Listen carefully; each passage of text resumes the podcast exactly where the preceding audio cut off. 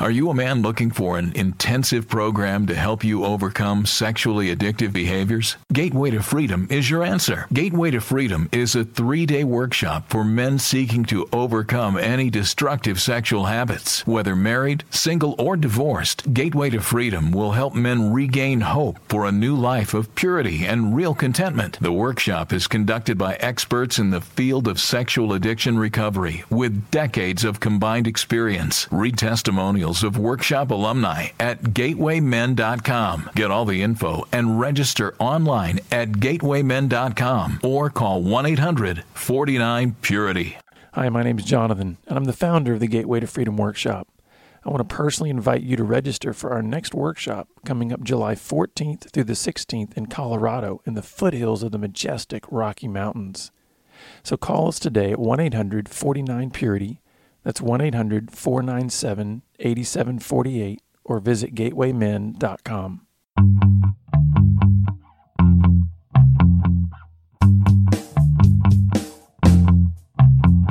You're listening to Pure Sex Radio, training men, educating women.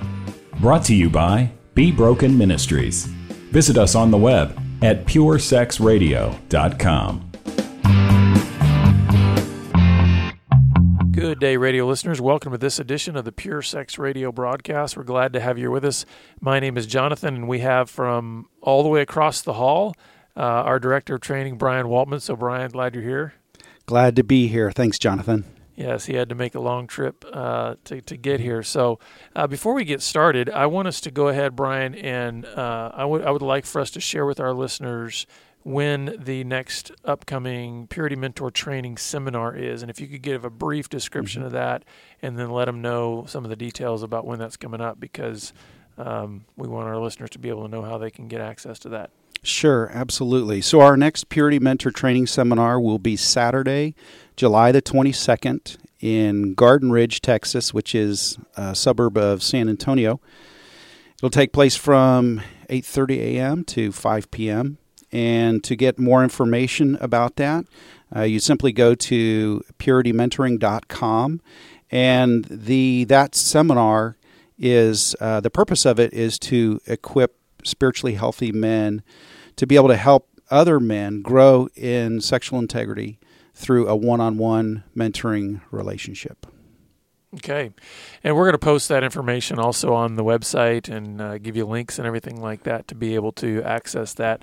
What we want to do in this session is we really want to start to kind of break apart just some of the the first steps that a uh, a mentor and a mentee would take on this journey of, of being able to pursue greater integrity.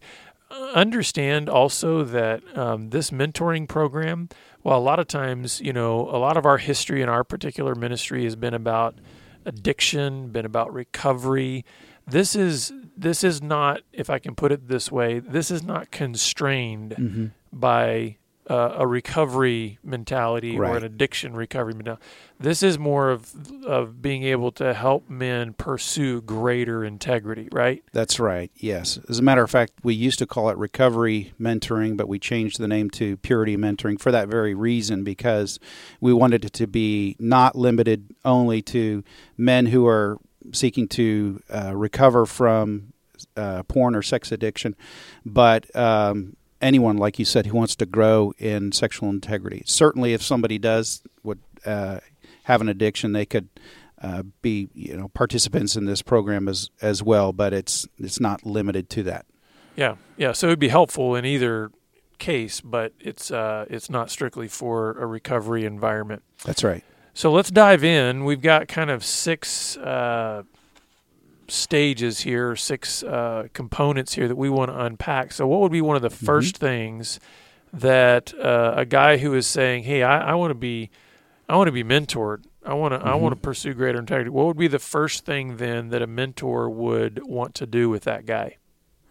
Right. Um, yeah. So we're looking at the mentoring process and talking about um, what, how do you help a guy right off the bat uh, what are some of those first things, especially during, uh, let's say, the first six weeks of, of meeting with a guy? And so, the first thing that I would say right out of the chute is you want to create a safe environment where the mentee uh, can can share his story of sexual brokenness and bring his struggle into the light. Um, verse that comes to mind in, in Ephesians 5:11 it talks about this idea of of bringing our struggles uh, into the light. And uh, so for some of these guys, this may be the first time that they've ever divulged their their secret sin. And um, so, like I said, we want to create a safe, uh, non-judgmental um, atmosphere where that can take place, and a, and a big part uh, a big way that we do that is through the mentor himself sharing his own story of brokenness and restoration and, and recovery. Um, and so the uh, the mentor is really kind of leading the mentee into uh, a time of, of confession, confessing his sins to God and receiving that forgiveness. And I would say also, in addition to that, giving the mentee a sense of hope Right. uh, because the mentor can share his story of, hey, this is where I was, uh, but this is where God met me. This is how God worked in my life, and this is how He has uh, changed me. And so, if there's if there's hope for me, there's hope for you too. Yeah, and you can kind of think of the the the whole mentoring process in the same way that you know typically one would think of a master apprentice kind of Mhm. a relationship. Well, even somebody who let's say has become a master in terms of some kind of skill, Mm-hmm. they weren't born that way. Right. They likely had to have been apprenticed at one point in time too, and so that's kind of what this is about. This is this is not about uh, a mentor uh, being professionally trained. This is Right. not about somebody who holds a counseling degree or somebody who's even in full time ministry. This is about a person who has had a similar experience.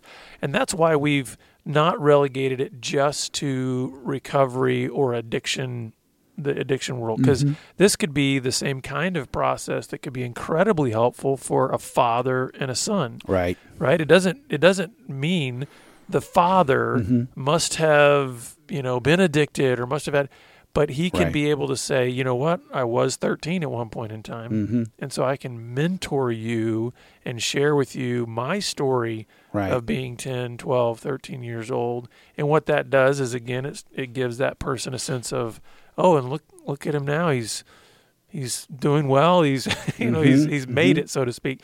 And the same thing happens in this is if you have a person that says, I understand at least what it's like to struggle with temptation. I understand what it's like to have that. And in varying degrees, it's probably more helpful if you do have a person that has faced addiction and has recovered right. To be able to help a person that is also struggling with addiction. That's right.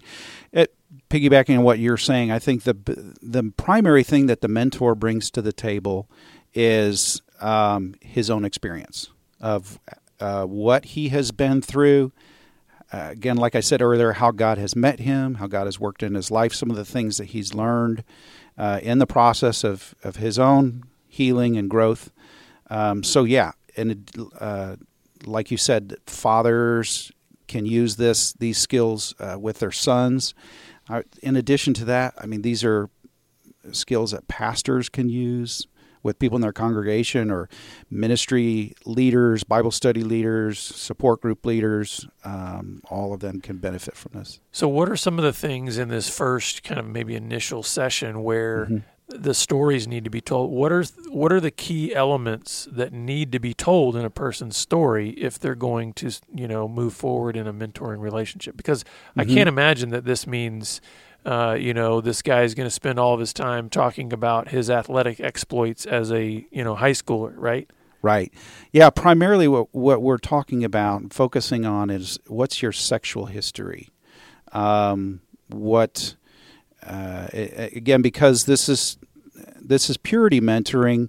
Um, yes, it's it's mentoring for sure, but we're keying in on this area of, of sexual purity and helping a person grow in that. So um, that's the part of it that's highlighted. Um, certainly, it's going to include a person's upbringing, family background, and, and various things like that.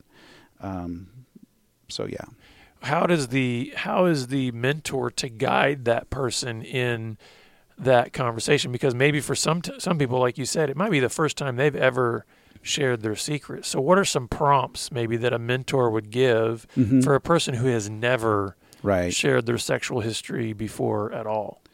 I think the main prompt that the mentor gives is sharing his own story and uh, letting that be a template or a, a guide then that the uh, the mentee can kind of follow suit and, and mimic what the mentor has done. Um, uh, yeah, the the we, they want to spend most of their time uh, on the mentee's story. Right. um, uh, because that's really where the uh, the the focus is is at. And And part of this story, so would you say that also part of telling the story is also a way of confession? oh yes, absolutely, uh, it's an opportunity for the mentee to. Um, get some things off of his chest that again i mean may, maybe he's shared it with some other people but uh, maybe this is the first time he's he's told anybody and so um, this idea of him you know sharing it with another person a safe person um, the mentor and then uh, for the mentor to say hey let's let's spend a little bit of time in prayer and uh, and just confession and confessing those sins to God and then asking him to forgive you and and receiving that forgiveness So after they've had maybe this initial meeting, the Mhm. guy's unpacked his story. Um, what would happen maybe in a second meeting? What would happen? Yeah. What would be the next Mhm. step for this uh, mentee? Yeah, so then the next step in the process is w- for the mentor to have, I guess you'd say, a heart to heart with the mentee and um, helping him do some soul searching and helping him to take stock of his life. And um, really, the main question is um, like when Jesus encountered the, the paralyzed uh, man uh, by the by the pool, he said, "Do you want to be healed?" It's it's asking that kind of a question. Do you want to be healed? Do you want to uh, get better? Um, do you understand what this behavior has cost you in terms of, you know, relationships and time and money and things like that? Um, um, are you are you willing to do whatever it takes to get better? Um, and really just asking the men, mentee, the mentor asking the mentee, um, do you want to go on this journey of uh, healing and growth and, and restoration? And if if so, uh, part of that's counting the cost and and uh, realizing that it's going to take humility and courage. It's going to take time and effort. It's going to take perseverance. And so that's Yeah, I uh, think one of the I think one of the things that often is not uh, focused on enough early enough is the idea of letting a guy know what it actually takes to heal, Mhm. to grow in purity, to actually live a life of integrity. Because so many times the pain of where a guy is, maybe his marriage is breaking up, or maybe he's facing, you know, losing his job, or there- there's real consequences that are part of this. Maybe even it's a health issue. Maybe he's got a disease now because of sexual acting out or whatever. All these things, the pain of that, that Mhm. cause him to want relief so badly right. that he's only thinking of relief and he's not thinking of the path. He's not thinking of the the real cost that it's going to take, the Mhm. discipline necessary in order. And so what you're Yeah. saying is it's important on the front end after a guy's told his story that he understands what this path is going to look like in order that there's not doesn't feel like a bait and switch like hey let me pull you in here it's going to be real easy no big deal everything's going to be fine take this blue pill and it'll all be and recognize no there's more to it than that Exactly. And the word that comes to mind as you're talking about that, or the phrase that comes to mind is reality check. Mhm. You know, this is a time to to look at it. And I remember one time sitting down with a guy who was interested in in um, quote unquote getting better, and he was viewing it, kind of asking me, you know, like how long is this going to take? Is this going to be a couple weeks or something like that? And I and I said, uh, you're asking for a band aid, but what you need is a complete heart transplant. right And I said, "This, you know, this is a marathon, not a sprint. This is a long process of uh, healing and growth, and uh, you need to be in it for the long haul, and you t- you need to understand that ahead of time. And also, just so the listeners know, if a guy says to any one of us at this point in the process, "Man, I'm not in," hey, there's no hard feelings. Right. And one of the reasons that we we want a mentor to do this this early in the process mm-hmm. is also for the sake of his time. Yeah. Because we don't want a mentor to get six, eight, ten weeks into this process and then find out that a guy is not not serious and says, "No, I really, I really wanted the band aid. I just want something right. to appease my wife long enough to get her off my back, and then I can kind of keep doing what I'm doing." Yeah, we want this mentoring program to be about folks who really want to truly pursue integrity and pursue living a daily life of purity. Yeah, so that it means that the mentors are actually, um, you know, they're they're not wasting their time either. Mm-hmm. So then, right. what would be next? So, so mm-hmm. let's say now we've got a guy that says, "Yes, I'm in. Right. I, I, I know what the cost mm-hmm. is, and I want to keep pursuing this." What's the next thing he's got to do? Yeah, I think the next conversation then is uh, to start talking about goals and boundaries, and uh, I guess you could say commitments or resolutions regarding his sexuality. So. Uh, you know the analogy that I would use is it's as though the walls have crumbled and the enemy is in the camp. And so this is beginning the process of rebuilding those walls, of reestablishing some healthy uh, personal boundaries, of um, identifying this is uh, these are the things that I'm quitting or avoiding, and not only the things that I'm avoiding, but also these are the things, these are the healthy, positive things that I'm going to be intentionally uh, moving towards. And so, um, so practically speaking, uh-huh. this would look like, hey, you, you probably need covenant eyes on your computer. Uh, you need to you need to figure out what you've been doing on your devices, maybe like That's your right. phones or whatever. So it gets really practical in terms of the boundary setting. So it's not like mm-hmm. all philosophical or theoretical. It's this guy shared his story.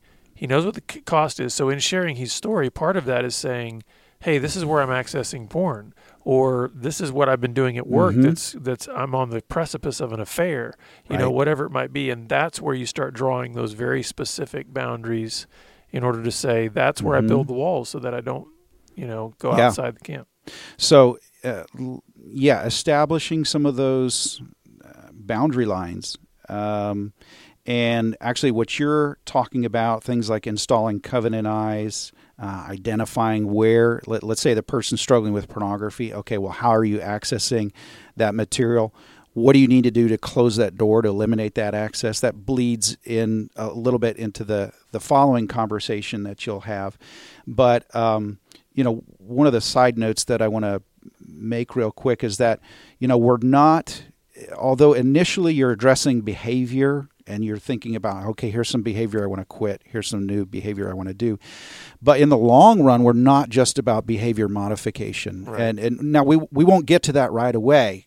Eventually where we want to go is is getting at the underlying motives and getting at what's driving the behavior. But initially it's this idea of stopping the leak or stopping the bleeding and and uh, putting uh, a curb I like to things. think of it as like you, there's a there's a big circle that you have to go on and while we we like to always say, listen, you know, like the Bible says, out of the overflow of the heart, the mouth speaks. So this Yeah. idea that what's on the inside will eventually show up in our speech and our behaviors and our actions and all that. that's right The the way you have to deal with this a lot of times is you have to say we are going to start with behavior yeah in order to get to the heart that will then affect behavior. So you kind of have Mm-hmm. Yeah. to go in this circle. So it's not that Mhm. we ignore behavior at first right but it's that we have to it's like listen if you're bleeding from multiple places in your body you don't Mm-hmm. say well listen let's talk about the physical therapy that you're going to need no it's like you need to s- plug the holes you need to stop the Yes. bleeding and then you Mhm. can start working on the other things down the road towards like growth and and the things that need to maybe change so what's the next conversation that then needs to happen after you've got some goals you've set some Mhm. boundaries what's typically good after that Right, and then talking about temptation, we talked about this a little bit, but this this idea of, of identifying what are your vulnerabilities, what are your what are your triggers, um, and and and define triggers okay, for our audience. sorry, yeah. So that would be something that uh, would, I guess you'd say, trigger your the uh, sexual temptation for for you. Uh, some event or some circumstance that would that you know uh, makes causes your mind to start going in that um, direction. Um, and so we talked about cleaning house, eliminating temptation. I think another thing that I would throw in there too is this idea of uh, helping the mentee to avoid what we might call slippery slope behaviors. Um, that might be, and, and that's just going to be different for each person. But let's say for a, maybe for a guy, um, and, and these would be activities that aren't necessarily sinful in and of themselves, but if they engage in this activity, it can very easily lead towards sin. So maybe for a guy, it might be staying up late, watching TV, channel surfing, you know, after everybody else has gone to bed.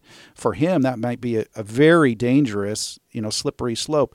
The behavior in and of itself isn't necessarily sinful, but it can very easily lead him down that mm-hmm. that path. And so you want to help him avoid that. And I would say that part of this conversation too starts to challenge the mentee to recognize, as the Bible says, the heart is deceitful and wicked. You Mhm. know, and so there's this idea that says we can be very self-deceptive. We can be very, you know, so we can we can fool ourselves a lot of times into into Right. believing. Oh, I can Oh, handle that's that. no big deal. Oh, and yeah, so, yeah. what this conversation starts to do is saying, "Hey, look at that place where you start to think you can handle it, Yeah, and then Mhm. acknowledge you can't handle it. exactly. You need to set that. you need to set that boundary a little farther back so That's that right. you're you're safe. Yeah. So it's the question is not how close can I get to the edge without falling off. It's how far can I stay away from the edge Right. of uh, sexual impurity. So uh, then a next conversation that that I would want to have with a guy is to start talking about accountability and uh, fellowship and community because oftentimes for guys who who are um, trapped in um, you know compulsive sexual sin um, they're living uh, an isolated life oftentimes. They're they're living in isolation because of the the secrecy and so forth. And so um, it's the mentor wa- needs to help the mentee to come out of isolation to come into healthy community to engage in, in accountability um, and another thing that I would say as a mentor, you do not want to be this guy's only lifeline, his Right. only source of help and uh, accountability and so forth. So you want to encourage him to assemble a team around himself, maybe you know two or three other guys who are going to be battle buddies, journey partners, whatever you want to call them, that um, are going to uh, people that he can be completely transparent with. So this idea of you know confess, uh, like it says in, in James, confess your sins to one another, uh, but also it's this healthy accountability is not merely confession. Oh, we confess our sins to each other, and then okay, next next week we get back and do it all over again. It's also needs to include this element of um, helping a person make forward progress, and it's probably going to involve some some tough love and you know getting in each other's face in the name of Jesus um, to you know conf- confront in love. Um, Yeah, I think one of the best things you can do in accountability is when you are doing the confession piece is to is to be able to invite whoever you're sharing that with to say do you have ideas or do you have some things Mhm. that might help me the next time I face that temptation? Because so many not go down times so many times we're thinking, "Hey, I'm just supposed to confess." And then we sort of clam up and we become resistant to the idea of anybody speaking into that place of our life. Well, really, what confession should do is open us up to Mhm. allowing somebody else to speak into that. But sometimes it can feel awkward to just uh, unprompted throw your advice into somebody else's space. So I'm encouraging you out there that when you confess to someone else, mhm. You be the one to say, and do you have anything that that you think would help me the next time? So you're inviting them into that space rather than just expecting them to presume they can jump into that space.